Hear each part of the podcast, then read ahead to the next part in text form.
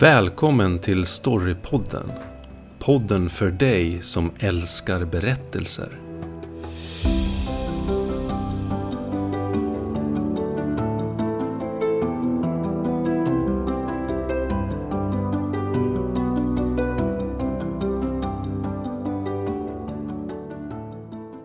När Osanobuwa, Gud, skaparen, var klar med sin skapelse av världen bestämde han sig för att skicka ner sina söner för att leva på jorden och fortsätta skapelsen där. Han frågade om de ville ta med sig något ner till jorden. En gåva, en sak eller en egenskap. Bland det som man kunde välja mellan fanns välstånd, rikedom, visdom men också ett gammalt snäckskal. De äldsta sönerna fick välja först. De valde välstånd, sedan visdom och så vidare. När den yngste sonen fick sin tur fanns det bara det gamla snäckskalet kvar tillsammans med lite andra föremål som verkade vara av samma ringa värde. Men medan den yngste sonen funderade vad han skulle välja på dök det upp en näshornsfågel och viskade att han skulle välja det gamla snäckskalet. Den yngste sonen var något uppgiven. Vad skulle han göra med ett gammalt snäckskal? Han tog hur som helst snäckskalet till slut och berättade om det för sin far. Alla bröderna drog så ner mot jorden och kom alla roende i varsin båt. För det visade sig att jorden, världen, var täckt av vatten och hav. Överallt, ingenstans kunde man se land.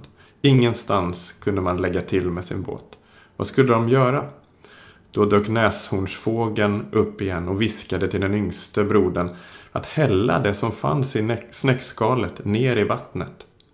Han gjorde så och det visade sig att i skalet fanns det sand. Land började så bildas och han kunde ankra sin båt och kliva av. Hans fader, guden Osanobuwa, var imponerad av sin yngste son och han gjorde sin yngste son därmed till kung, Oba, över den här nya världen och landet. De andra bröderna gav sina gåvor i utbyte till sin bror och han gav dem på så sätt en plats att leva i den nya världen. Så skapades världen och kungariket Benin enligt Edo-folket i dagens Nigeria. I dagens avsnitt av Storypodden pratar vi om skapelsemyter, även kallat skapelseberättelser eller religiös kosmogoni. Ja, skapelsemyter och skapelseberättelser. Då kanske man först måste prata om lite kort om vad en myt är egentligen. Ja, ett ord som flyger eh, runt eh, oss eh, och som vi använder, använder ganska så här lättvindigt ibland. Ordet myt kan man säga då historiskt sett har olika betydelser. Ja. Det handlar om ofta att det är gamla berättelser och gamla teman som eh, liksom började skrivas ner först när skrivkonsten blev känd. Då. Och de tidiga, tidigaste religionerna har muntliga traditioner då, som exempel på sådana myter som senare skrevs ner. Då. Och Olika myter kan också då eh, tillsammans utgöra en mytologi, en större värld av olika berättelser. Och ursprunget till ordet myter kommer från grekiskan från början och betyder egentligen saga. Och det kan vara lätt att blanda ihop ordet myt eller dess betydelse med folksägen. Eh, myter brukar ofta förklara varför världen är beskaffad som den är, hur något har blivit till. Medan folksägen ofta kanske handlar om människor och sociala eh, relationer. Eh, det finns ju också legender. Och de handlar ofta gärna mer kanske om människor eller historiska gestalter på olika sätt. Men myterna är mer eh, eviga, har funnits med eh, länge. Berättar om olika starka värden, hur saker har skapats och varför. Då. Och de har ju ofta berättats då långt innan det fanns skrivkonst då, från generation till generation, muntligt, från far till son, mamma till dotter och så vidare och så vidare. Och varit en del av hur man uppfostrar kommande generationer. Vi har olika typer av myter, bland annat skapelsemyter då, som är de äldsta myterna. Eh, vi har även etiologiska myter som, som förklarar naturfenomen. Och så har vi antropomorfa myter där gudar och djur får mänskliga egenskaper. Men det finns även andra myter som till exempel hur något fenomen blev till, hur leoparden fick sina fläckar till exempel, eller hur grodan svalde allt vatten i Australien. Det finns myter om hjältar och gudar och liknande varelser på äventyr och liknande. Men idag ska vi fokusera på skapelsen av världen och människan. Och framförallt då det som kallas för skapelsemyter då. Eh, det handlar om hur världen blir till, hur eh, universum skapades då. Precis som i fallet för Edo-folkets skapelsemyt då. Och det finns ju många gemensamma drag i olika skapelsemyter världen över. Det finns en tanke som går igen om att världen skapades ur ett ägg. Till exempel förekommer den här berättelsen i den kinesiska myten om Pao Gu till exempel. Det finns från början berättelser om att det var en tomhet och i den där tomheten skapades världen. Eh, den här oändliga vattenytan eh, dyker upp precis som för Edo-folket. Att någonting skapas ur ett mörker till exempel då. Att någonting är kaos och sen blir det ordning är också en, en vanlig tematik som eh, går igen då. Och eh, gudar eller gudalika väsen då eh, är det ofta som ligger bakom de här eh, skapelserna. Det är de som har tryckt på knappen, det är de som befaller saker och ting då. Ehm, ger order, eh, skapar människan och puttar ut eh, människan i, i världen. Ehm, gudarna kan också liksom vara någon slags urvarelser som har funnits med där eh, tidigt. Ehm, det kan också vara gudar som har gått i kamp mot varandra. Någon av dem har vunnit och sen eh, efter det så fortsätter liksom eh, skapelsen och bereder väg för eh, människan då, kan man säga. Då. Mm. Över hela världen finns olika varianter av liknande skapelsemyter och de kan i vissa delar av världen närmast skilja sig åt från person till person i fråga om detaljer eller delar av berättelsen. Eh, men du har ju lite mer erfarenhet av det här Olof. Du kan ju berätta lite mer om det. Ja, eh, ibland är det lite vardag för mig det här med skapelsemyter eftersom jag arbetar på Etnografiska museet i, i Stockholm som har ett eh, uppdrag att berätta om världens olika kulturer och folk. Och vi har ju många utställningar och stora samlingar av föremål till exempel då som Via då dem kan, kan man använda för att berätta om olika myter. Eh, för besökare, för eh, skolklasser, i pedagogiska program, eh, programaktiviteter och liknande. Vi har liksom föremål och skulpturer som visar upp till exempel olika gudomliga varelser som som är del av olika myter eh, världen över. Eh, vi har föremål som har använts av folk världen över i gestaltandet av olika myter. I ritualer och traditioner då pojkar ska bli män, då flickor ska bli kvinnor och så vidare. Då de får genomgå olika ritualer och ceremonier och då är de här skapelsemyterna eh, en del av, av det då helt enkelt. Det blir en del av deras identitet eh, världen över då. Att eh, om man föds in i en kultur så ska man få med sig den här eh, viktiga skapelseberättelsen som tidigare generationer har berättat eh, för varandra under eh, närmast evig tid.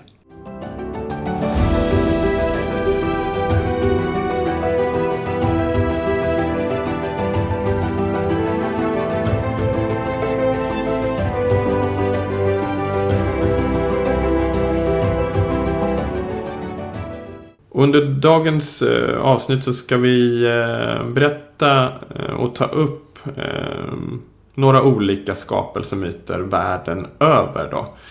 Vi kan säga redan nu att vi inte kommer fokusera så mycket på grekiska och romerska myter och dess mytologi. Eh, där finns det ju fantastiska myter, en verkligen berättarskatt. Och därför kommer vi att spara de myterna till ett senare tillfälle helt enkelt. Då.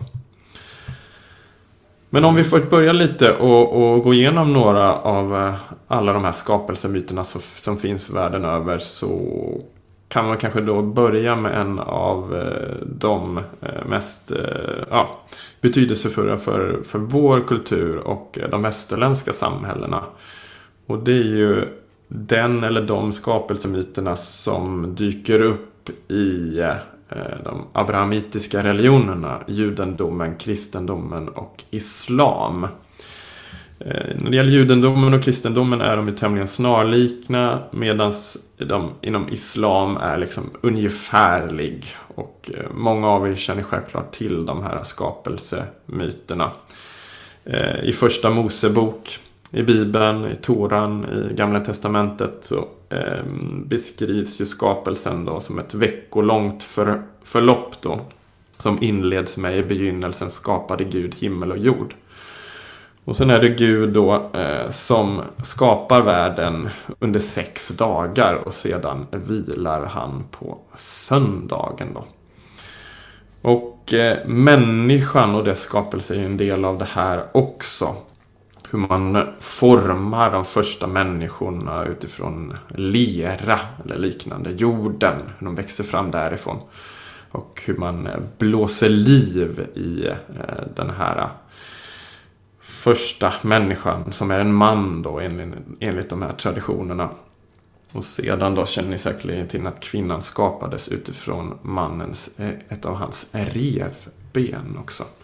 Och de här liknande dragen av att eh, blåsa liv, eh, själ i en någon slags lerfigur förekommer i många andra, andra skapelsemyter eh, världen över. Då. Men eh, ja, en av klassikerna kan man säga, judendomen, eh, kristendomen och islams eh, skapelsemyt. Vad har vi mer för någonting? Ja, vi ska gå upp lite i Norden här och eh, prata lite om samiska skapelsemyter. Och, eh, det som man kan säga om samiska myter det är att det finns egentligen inte så mycket anteckningar kring det här. Eh, men i alla fall i de tidiga anteckningarna från 1600-1700-talen så finns, så finns inga sammanhängande myter. Endast fragment av myter som tillsammans ger en, en bild av eh, hur en samisk kosmogoni kan ha sett ut. Och det finns dessutom vad man bör veta att det finns regionala skillnader med, med en gemensam grundstruktur. Man har då en kosmisk uppdelning i en övre, en mellan och en undre värld. Och människans värld befinner sig i mitten av kosmos. Men vad man tror sig veta om samernas skapelsemyt är att överguden Jobmel vandrar längs en strand vid ett stort vatten. Och på vågorna i vattnet rider gastar, alltså spöken och väsnas så mycket så att Jobmel blir galen. Och eh, den här gasten försöker väcka de andra gastarna i underjorden. Då kallar Jobmel på sin son, Beive, den ljuse solguden och Beive glider på sina silvriga skidor över himlavalvet när han kommer. Och det här skidspåret kallas Beives väg, det vi kallar Vintergatan. Tillsammans skapar de Jubmels nya land som är så skönt att alla gastar flyr vid dess blotta åsyn.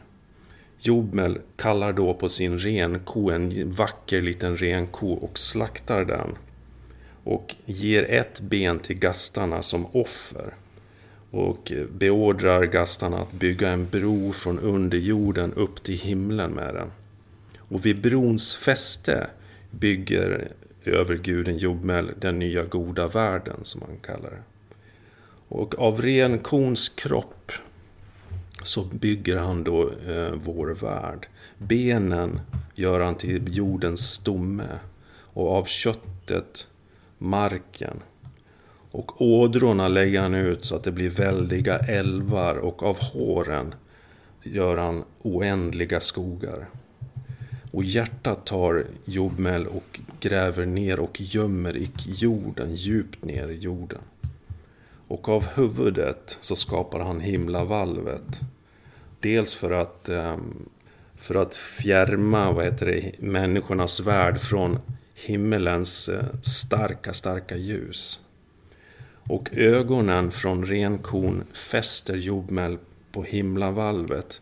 Den ena som är morgonstjärnan och den andra är aftonstjärnan. Och genom renkons huvudskål tränger strålar av himmelens ljus ner.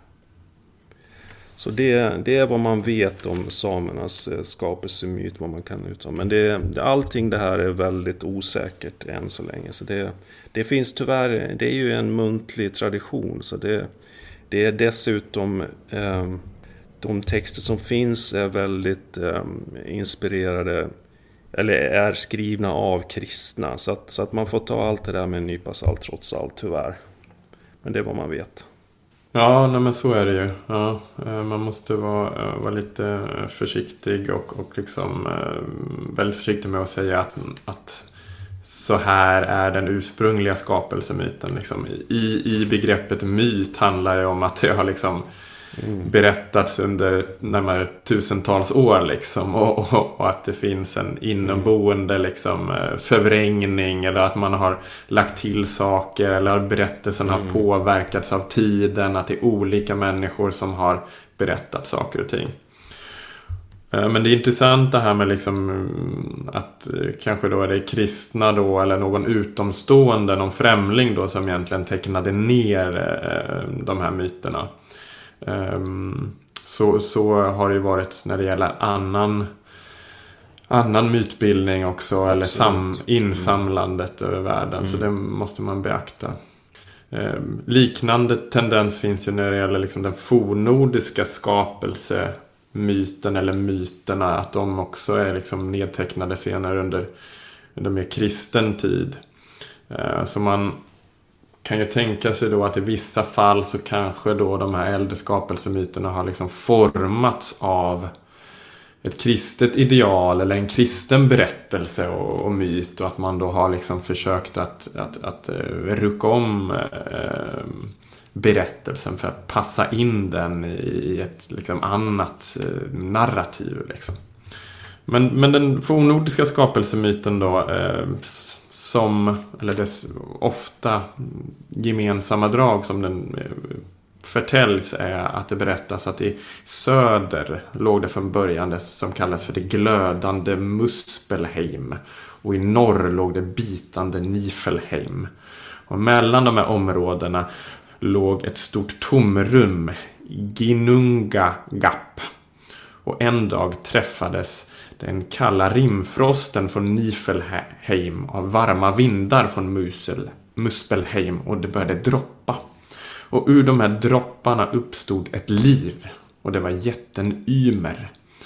Och en man och en kvinna växte fram ur jätten Ymers ena armhåla. Och hans ena ben avlade en son med det andra benet.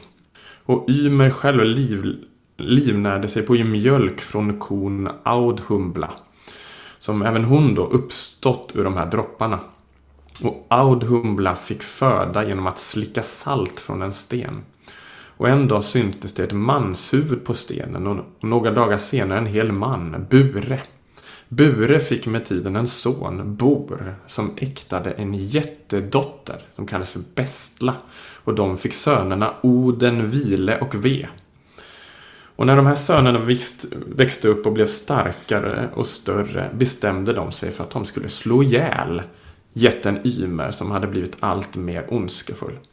De gick till attack, lyckades eh, slå ihjäl Ymer och blodet som strömmade fram dränkte alla andra jättar som hade dykt upp.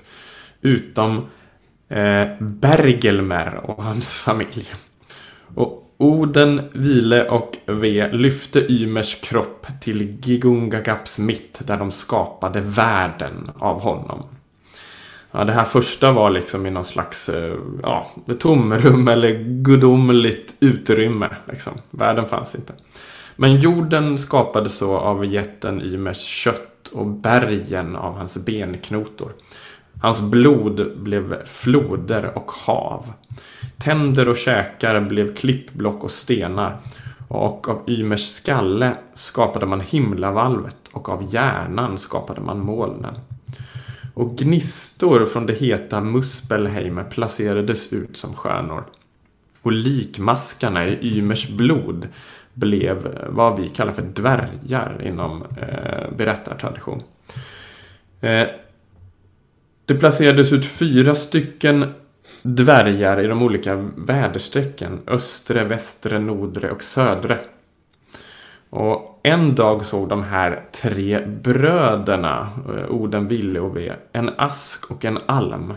Och av dem skapade de de första riktiga människorna, som kallas då för Ask och Embla. Och det var Oden som gav den liv och Vile gav människorna förstånd och Ve gav dem hörsel och syn. Och de lät människorna bo i den delen av världen som kallades för Midgård. Med den skyddande ringmuren som gjordes av jätten Ymers ögonbryn. Och de satte månen och sol natt och dag eh, för att på sina hästar rida runt jorden då och eh, bringa sol och mörker över den här världen. Då. Eh, och så går väl då de, de väsentliga dragen av den fornnordiska skapelsemyten. Och, och orden känner vi självklart igen där då som eh, gudarnas härskare då. Och en gudomlighet då som har tillbetts under till exempel vikingatiden i Norden men under möjligen också äldre tid och i andra eh, platser i eh, våra delar av världen. Ja, intressant också att det finns eh, liknelser mellan samernas och den fornnordiska skapelsemyterna. Ja, eh, att man men... bygger världen utifrån en kropp på något sätt. Mm. Det är intressant.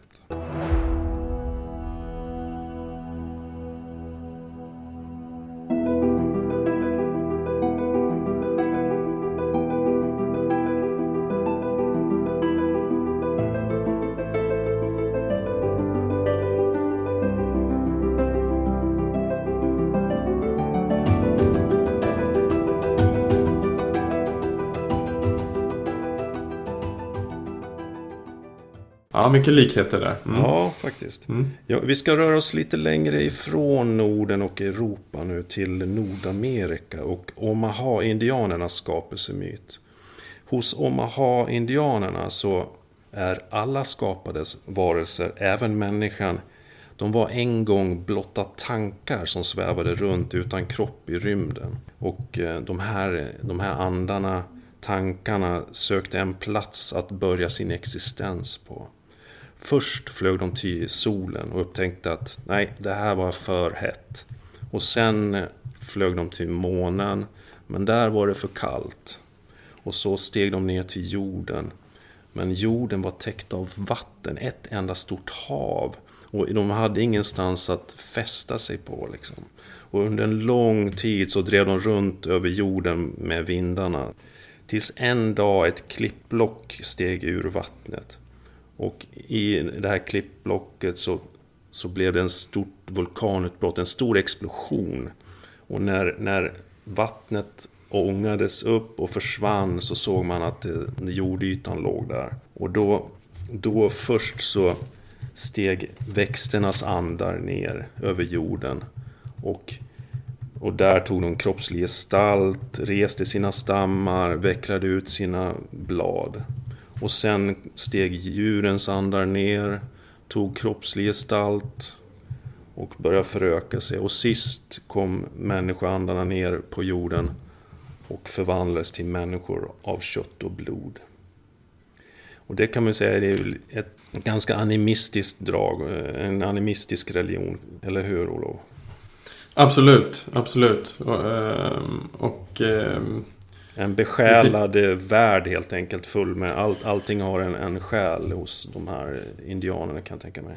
Ja, det är det man ofta brukar eh, höja upp sådär eller exemplifiera med när man pratar om olika ursprungsgruppers eh, religioner världen över. Att man ser mm. att allting är besjälat, att det finns en, en själ i, i jorden, i djuren, i, i växterna, i skogarna och så vidare. Och att det är också någonting som man kan som människa också koppla an till genom olika eh, ritualer eh, och så vidare. Då. Att allting är en del av, av en helhet, en, en, en harmoni på något sätt. Då.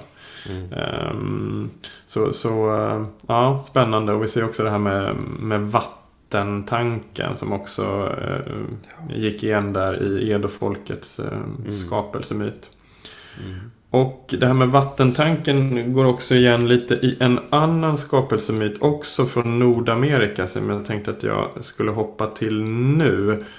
Och eh, det är eh, skapelsemyter från um, ursprungsgrupper som Haisla-folket. Och då pratar vi nordvästkustens Nordamerika. Alltså i eh, nordvästra USA, västra Kanada och ända upp till Alaska. Då. Eh, och det här är ju totempålarnas folk till exempel. Där man via sådana här eh, höga träskulpturer via olika totemdjur eller varelser, eh, skyddsandar, mytologiska väsen, eh, symbolbärande eh, klan, markörer har berättat olika slags, slags myter under lång, lång tid.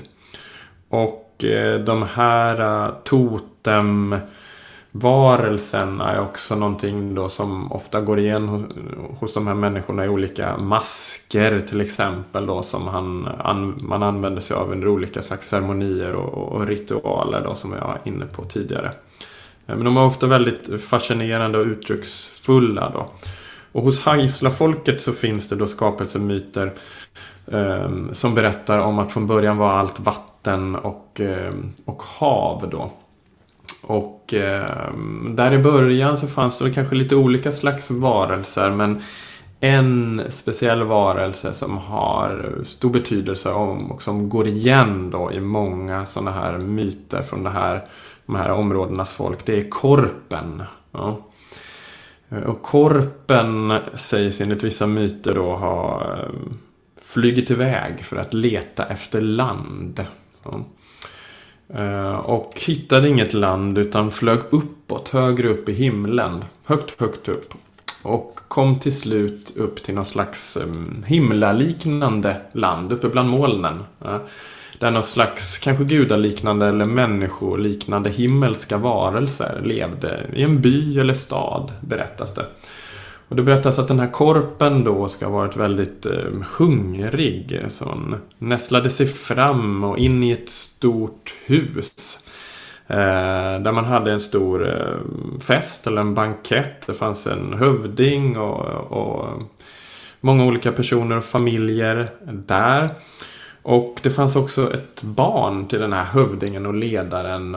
I form av liten unge eller bebis. Och det visade sig att den här bebisen då fick väldigt mycket mat. Och korpen såg det här och eh, tänkte väl att ja, men jag behöver lite mat här också. Så korpen på något sätt närmade sig den här hövdingens bebis. Och, och när ingen såg vad som hände så liksom tog sig korpen in i den här bebisen eller ungens liksom kropp på något sätt utan att någon märkte det. Och sen vid nästa tillfälle då, då bebisen skulle få mat, och fick den mat och, och på så sätt fick då korpen mat. Men lite senare då när hövdingen tog upp eh, sin bebis då så märkte han att det var någonting som inte stod rätt till. Ja. Utan att det var något liksom närmast inuti bebisen. Eh, och då liksom i förskräckelse ska han ha liksom tappat närmast bebisen eh, mot marken. Och, och, och, då när det hände så flög liksom korpen ur bebisens kropp. Och eh, försvann genom liksom himlens mark. Fortsatte ner genom den övriga himlen. Ner mot världen igen och ner mot vattnet. Kom ner till vattnet. Eh, dök ner under vattenytan ner mot de liksom havslevande varelserna. Och där på botten ska korpen ha hittat eh, jord, sten och sand och lyckats få upp det till vattenytan. Och utifrån det så, så ska då land ha, ha bildats då. Och att då eh, korpen var eh, en stor del av denna skapelse då och den vidare eh, skapelsen. Och eh, här är också ett exempel på en sån här skapelsemyt då kanske saker inte riktigt sådär hänger ihop alltid. Eller de är kanske inte riktigt realistiska på vårt sätt eh, att se det.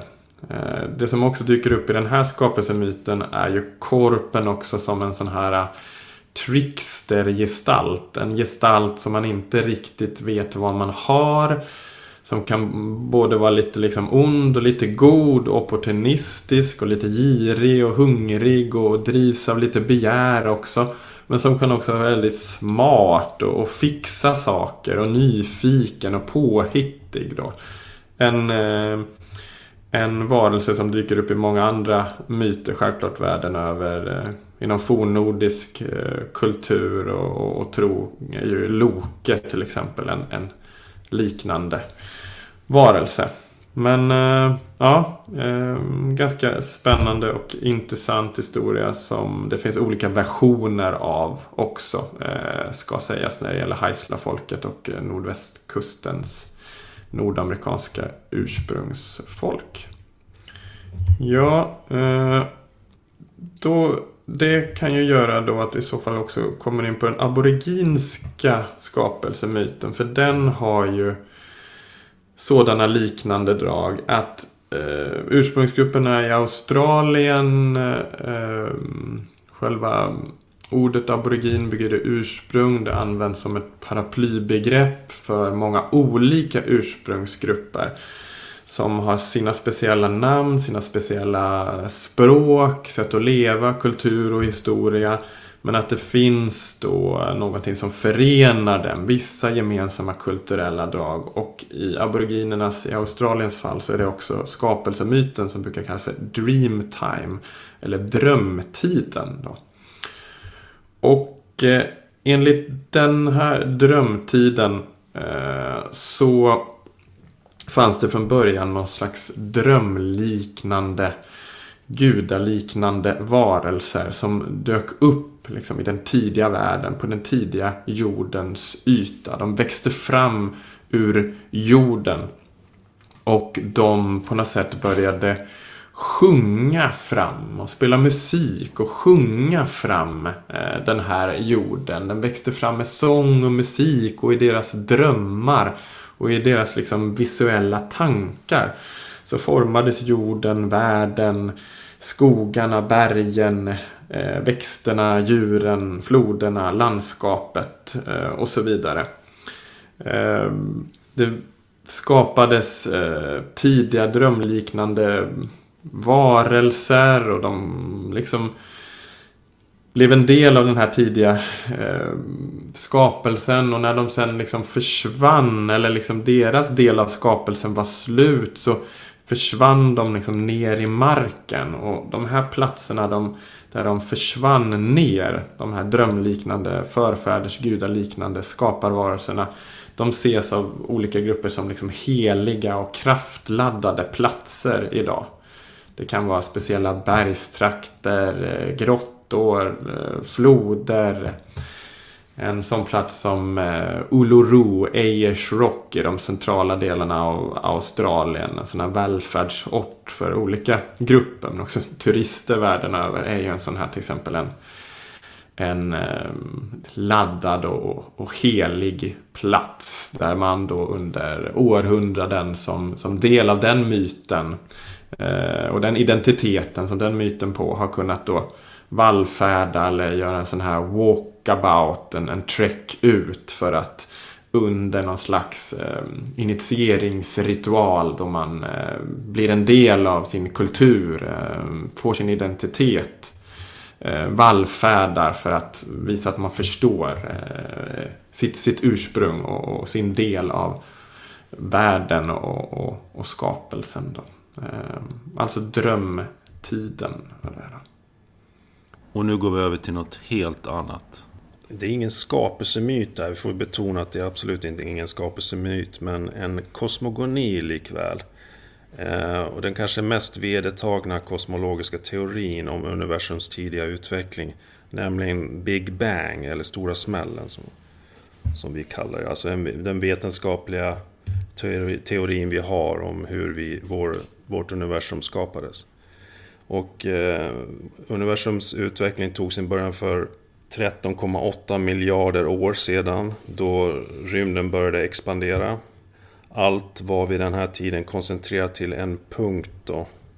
Och eh, rym, rum, tid och materia uppkom först vid Big Bang då.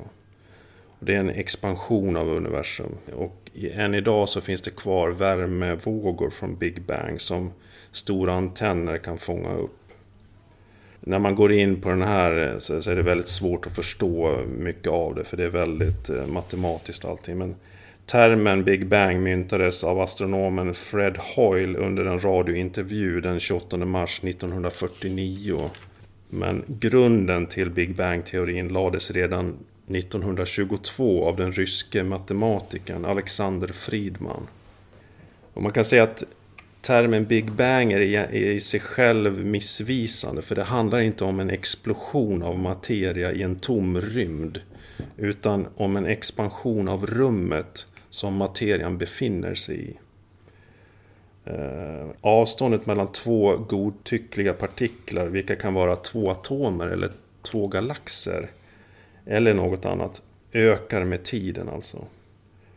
Ehm, och spårar vi universums utveckling baklänges ser vi att det fanns en tidpunkt då avståndet mellan alla partiklar i universum var noll. Alltså, tänk oss då universums täthet oändligt stor vid den här tidpunkten. Och det är vad vi kallar då en singularitet.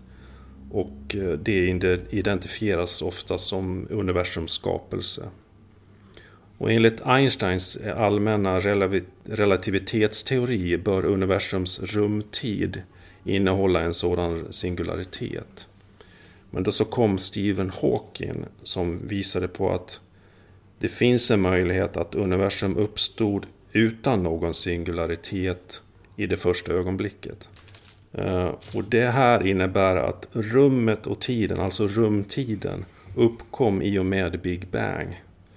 Och det här i sin tur betyder att alla frågor i stil med vad finns utanför universum eller vad fanns före Big Bang är meningslösa eftersom rumsliga begrepp och tidsbegreppet enligt den här teorin då inte finns någon annanstans än i universum.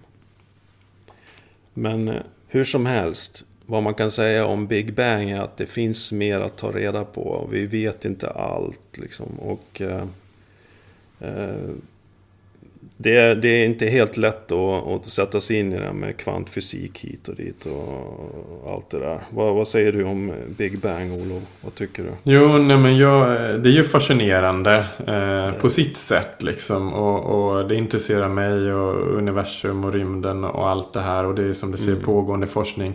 Men jag kan tycka att det är inte lika, det är en annan slags fascination eh, för mig än de här andra skapelsemyterna som vi har pratat om. jag menar, när du drar den här historien för mig, ja det är fascinerande men det är inte liksom på det här narrativa, spännande eh, berättarsättet. Liksom. Det är ju en annan, helt annan slags historia på, på något sätt. Då, absolut. Jag vilja säga. Mm.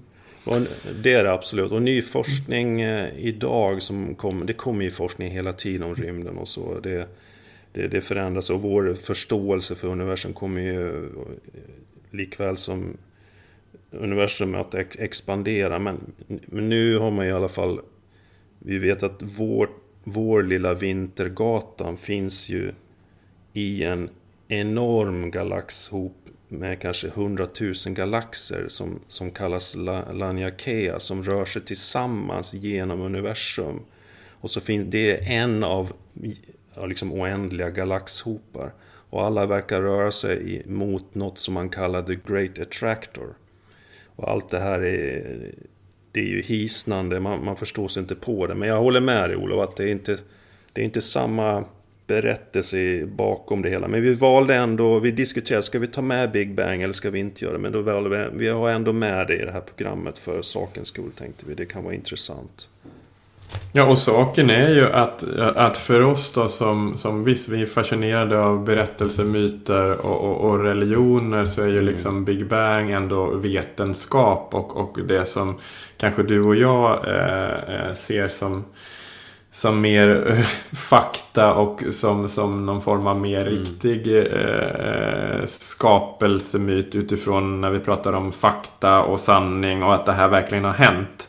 Eh, så, så, är det ju så. Eh, det måste man väl eh, Eh, säga. Men som sagt, det är en, liksom en annan slags eh, berättelse. Och faktum är ju att för, för många av, av, människorna i världen så är ju också Big Bang e, e, ett rent påhitt. Liksom. Ja. Absolut. Eh, vad man än tycker om det liksom. Men eh, ja, människor som tror, ja, kreationister då som Mm. Mer ser som eh, ja, kanske den kristna eh, skapelsemyten som, som eh, det helt rätta. Och det helt eh, sanna eh, fakta, det som verkligen har hänt. Liksom. Mm. Mm. Så, så det är, man kommer från olika håll. Men för dig och mig så fascinerar väl eh, allting, vi fascineras av allting det här och, och, och berättelserna och hur vi människor har, har berättat. Då.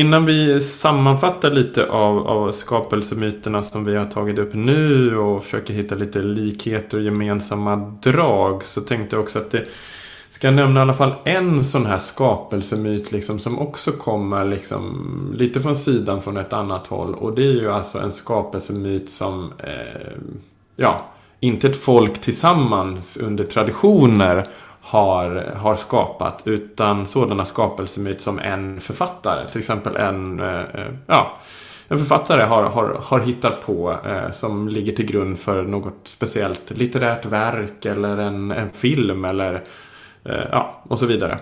Eh, och då tänker vi då på en sådan skapelsemyt som, som J.R.R. Tolkiens skapelsemyt som ligger eh, som grund för hela hans värld och eh, Middle Earth, Midgård och det som liksom är grunden bakom bakom eh, Sagan om ringen-berättelserna. Då. Och det är ju den skapelsemyten då som dyker upp först i det verket som kallas för Silmarillion. Eh, som är ju då Tolkiens bibel brukar man kalla det för. Det som var hans eh, närmast grundverk som var liksom grunden för de här språken, alviska och så vidare. Eh, den bakomliggande berättelsen som berättade historien om hur alverna kom till och människorna och deras språk och så vidare. Och Silmarillion då eh, redigerades ju ihop av hans son Kristoffer Tolkien efter J.R. Tolkiens eh, död. Då. Och den inleds i alla fall med just den här skapelsemyten. Eh, och då får man tänka sig att från början fanns det någon form av tomrum, då, berättar Tolkien. Och det fanns någon slags skaparkraft då som eh, brukar kallas för Eru.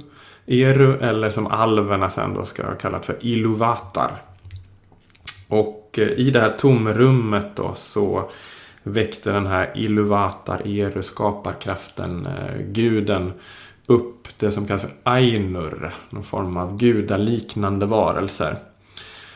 Och eh, de här Ainur, de gudaliknande varelserna, gudarna, de började då precis som eh, eh, under drömtiden, eh, skapelsemyten hos aboriginerna i Australien, att sjunga på en, någon form av sång.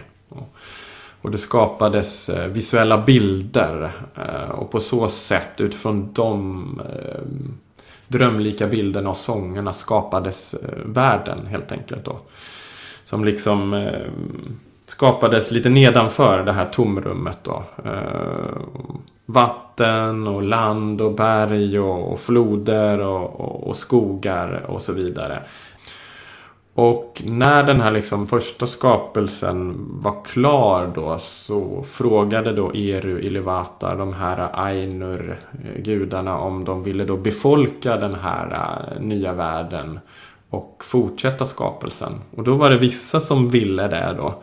Och eh, vissa som inte ville det och som valde att vara kvar eh, med Ilivata då. Men de som följde med ner. De eh, delades senare upp i olika slags kategorier kan man säga. De lite på något sätt starkare, mer betydande gudarna som kallas för valar. Och eh, de gudarna som kanske eh, inte lika starka kan man säga då, som kallas för majar. Då. Och sen efter det då så kommer den här första eh, första skapelsen till eh, skapelseepisoden eh, till stånd och bli klar och sen då eh, fortsätter de här Valar och Majer att, att, att, skapa världen och förbereda den för då alvernas och människornas eh, kommande helt enkelt då.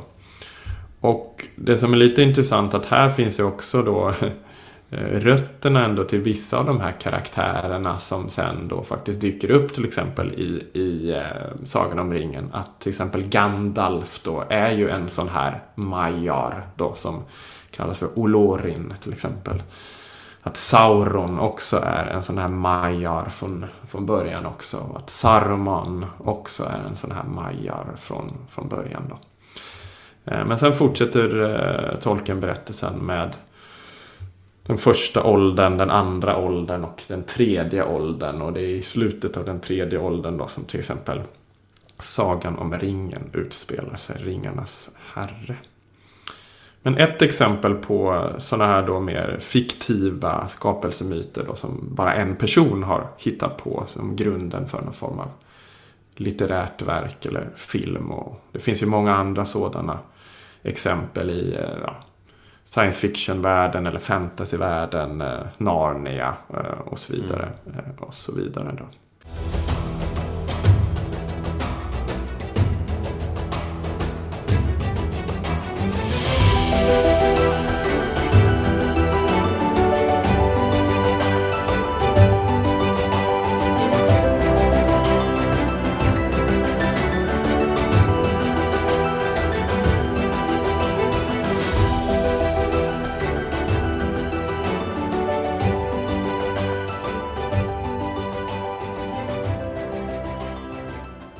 Men eh, om vi börjar närma oss någon slags avslutning och, och går igenom lite av de här likheter vi, eh, vi kan hitta i, i flera av skapelsemyterna som eh, vi har tagit upp.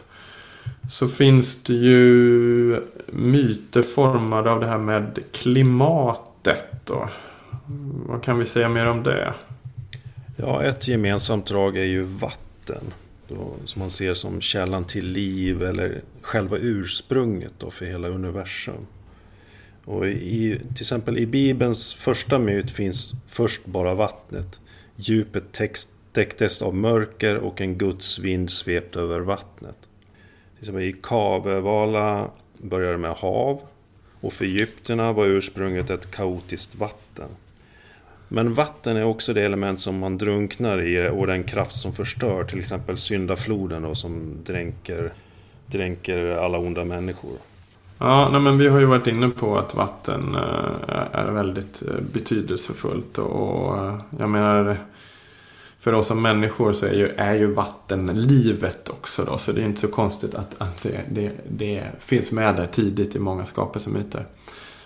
Eh, men det finns också det här gemensamma draget om kvinnliga och manliga eh, krafter. Eh, och hur män och kvinnor har figurerat i tidiga skapelsemyter. Eh, ofta är gudavärlden eh, manlig i många skapelsemyter. De flesta skaparna är, är män. De flesta gudarna är män. Men det finns ju också flera kvinnliga drag hos tidiga gudomligheter. Jag menar det, det här begreppet och, och, det kulturella fenomenet om urmoden eller himmelsdrottningen eller moder jord, moder natur, Guds moder är något som också är vanligt i många skapelsemyter.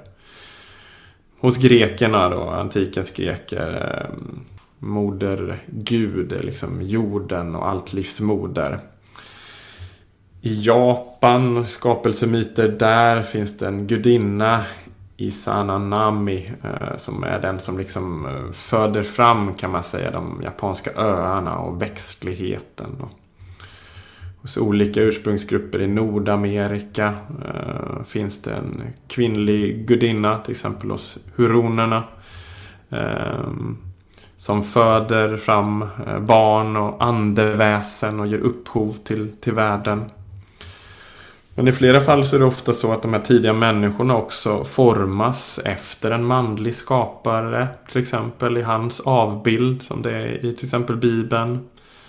Men ofta finns det ju också tankarna då om att manligt och kvinnligt måste förenas för att skapelsen ska fortsätta och att eh, det är det som liksom grunden för det fortsatta livet. Eh, inom eh, hinduistiska myter, till exempel från Indien, manligt och kvinnligt behöver förenas.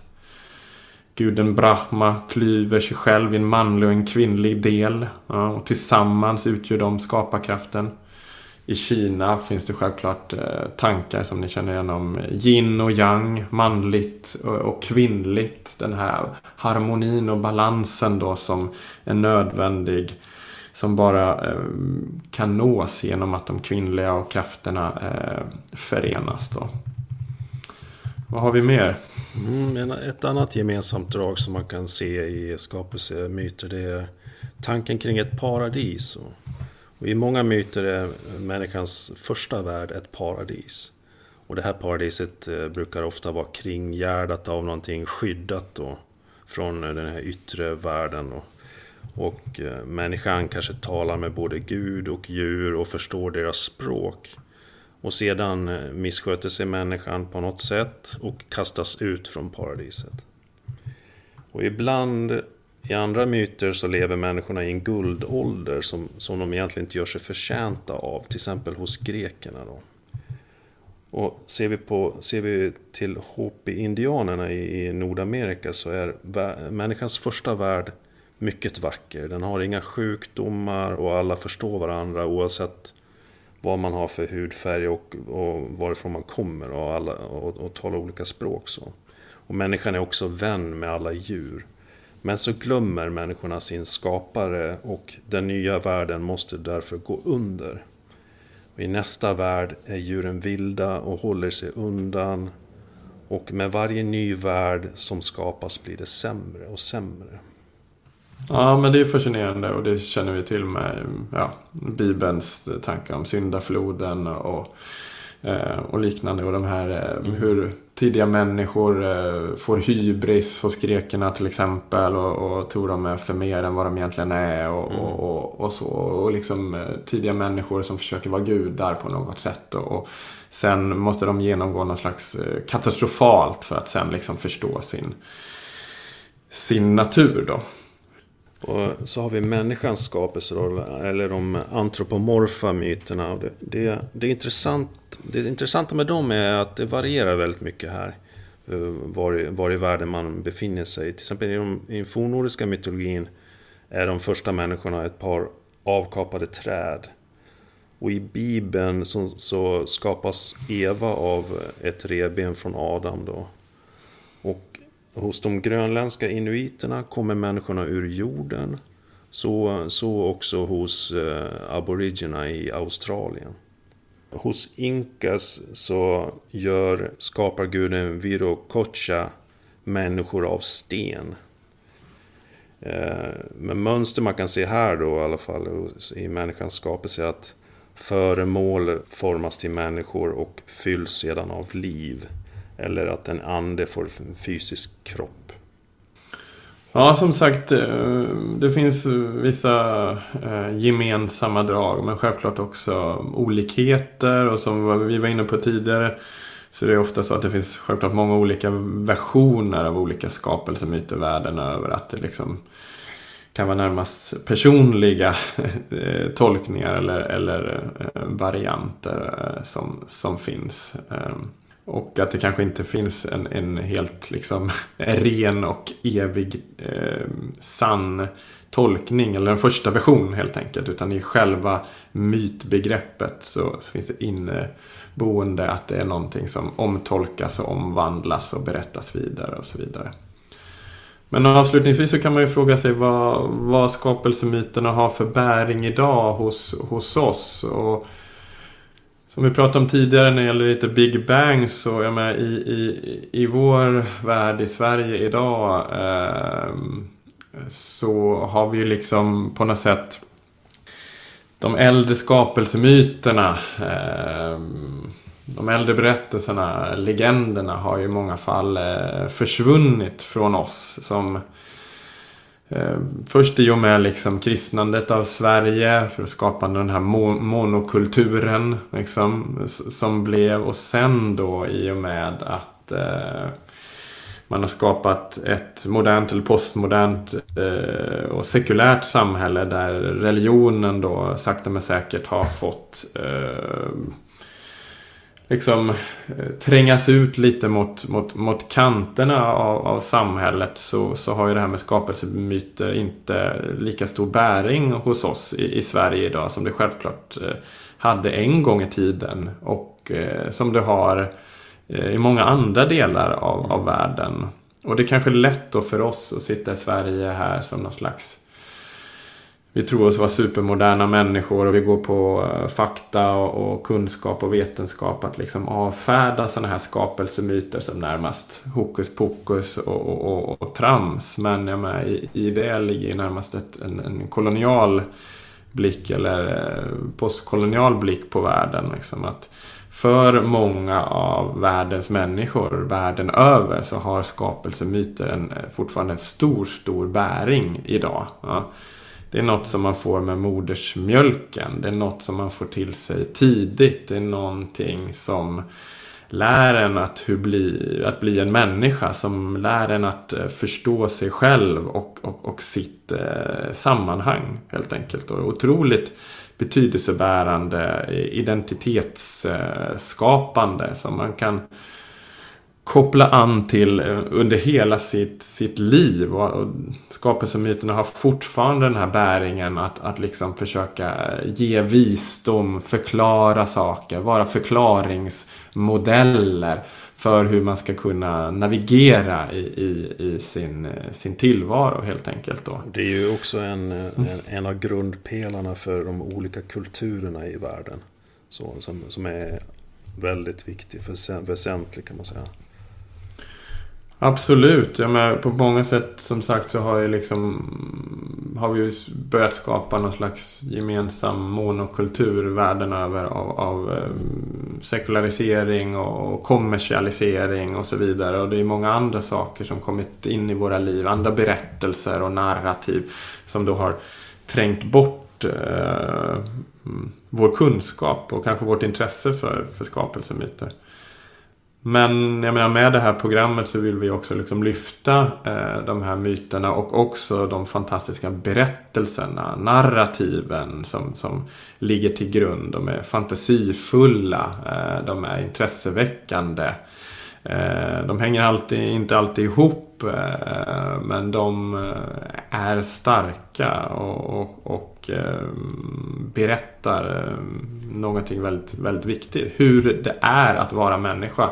Hur det är att ha varit människa. Hur det är att vara människa över hela världen helt enkelt. Så, så visst har skapelsemyter bäring idag.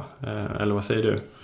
Jo, det tycker jag absolut. Men det, jag tror också att eh, skapelsemyter är viktiga för att de har en, en, en dramaturgi i sig som knyter samman folk också. Som skapar en förståelse för varandra. Ett, ett gemensamt ursprung. Så jag vet inte om vi har sagt det redan. Men ofta så kan man ju se en skapelsemyt som en berättelse med en början, en mitt och ett slut. Då. Och oftast finns det ett hinder som måste klaras av för att man ska uppnå eller för att det mål som eftersträvas ska uppnås så att säga. Till exempel, till exempel att i början är antingen, finns det antingen då ett paradis, en ordning då som sen leder till ett kaos eller tvärtom att, att världen skapas från ett kaos till en ordning. Så. Och man ser att människorna är underordnade den gudomliga ordningen då, det vill säga skapelsen på något sätt. Och det, dramaturgin är ju intressant i de här myterna för det på något sätt är ju, ska man säga, eh, där vi började på något sätt som, män, som mänsklighet. Det är, de, det, är de, det är de berättelserna som, som gör att vi förstår världen och varandra och eh, därifrån allt annat kommer, skulle jag vilja säga. Jo, men absolut. Eh, det finns någonting bultande, eh, ett bultande hjärta på något sätt i, i de här skapelsemyterna. Och jag menar att, att få ta del eller bevittna en, en liksom sån här ritual eller ceremoni för ett folk idag, om man får möjlighet till det, eh, är ju fascinerande. Då man liksom eh, gestaltar gamla skapelsemyter. De dyker upp i traditioner och högtider årligen. Ehm, och jag menar många högst levande eh, företrädare för olika folkgrupper idag. Ledare, eh, kungar, drottningar är ju också liksom bärare av de här myterna. I vissa fall ses de som eh, nästa generationer eller, eller eh, i rätt nedstigande led så är de ättlingar till de första människorna eh, enligt olika skapelsemyter. Till exempel att Oban, kungen hos Edo-folket i Benin City i dagens Nigeria är ju liksom eh, en, en släkting till den här första yngste sonen till skaparguden hos Edo-folket. Han som eh, tog med sig det här eh, gamla snäckskalet som visade sig vara fullt av sand och genom det då skapade världen helt enkelt. Mm. Och där kanske vi eh, slutar lite idag. Men det kommer bli mer skapelsemyter och myter eh, framöver. Det är jag säker på. Eller vad säger du? Absolut. Vi kommer gå in på romerska och grekiska myter senare också, bland annat. Men eh, vi får tacka så mycket för visat intresse och önska en fortsatt trevlig dag där ja. ute. Ha det bra. Ha det bra. Hej. Hej, hej. hej, hej.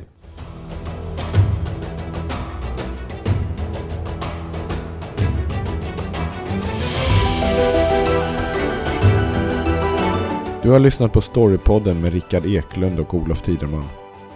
Fler avsnitt, mer info och tips hittar du på www.storypodden.se. Vi finns även på sociala medier i form av Facebook, Twitter och Instagram.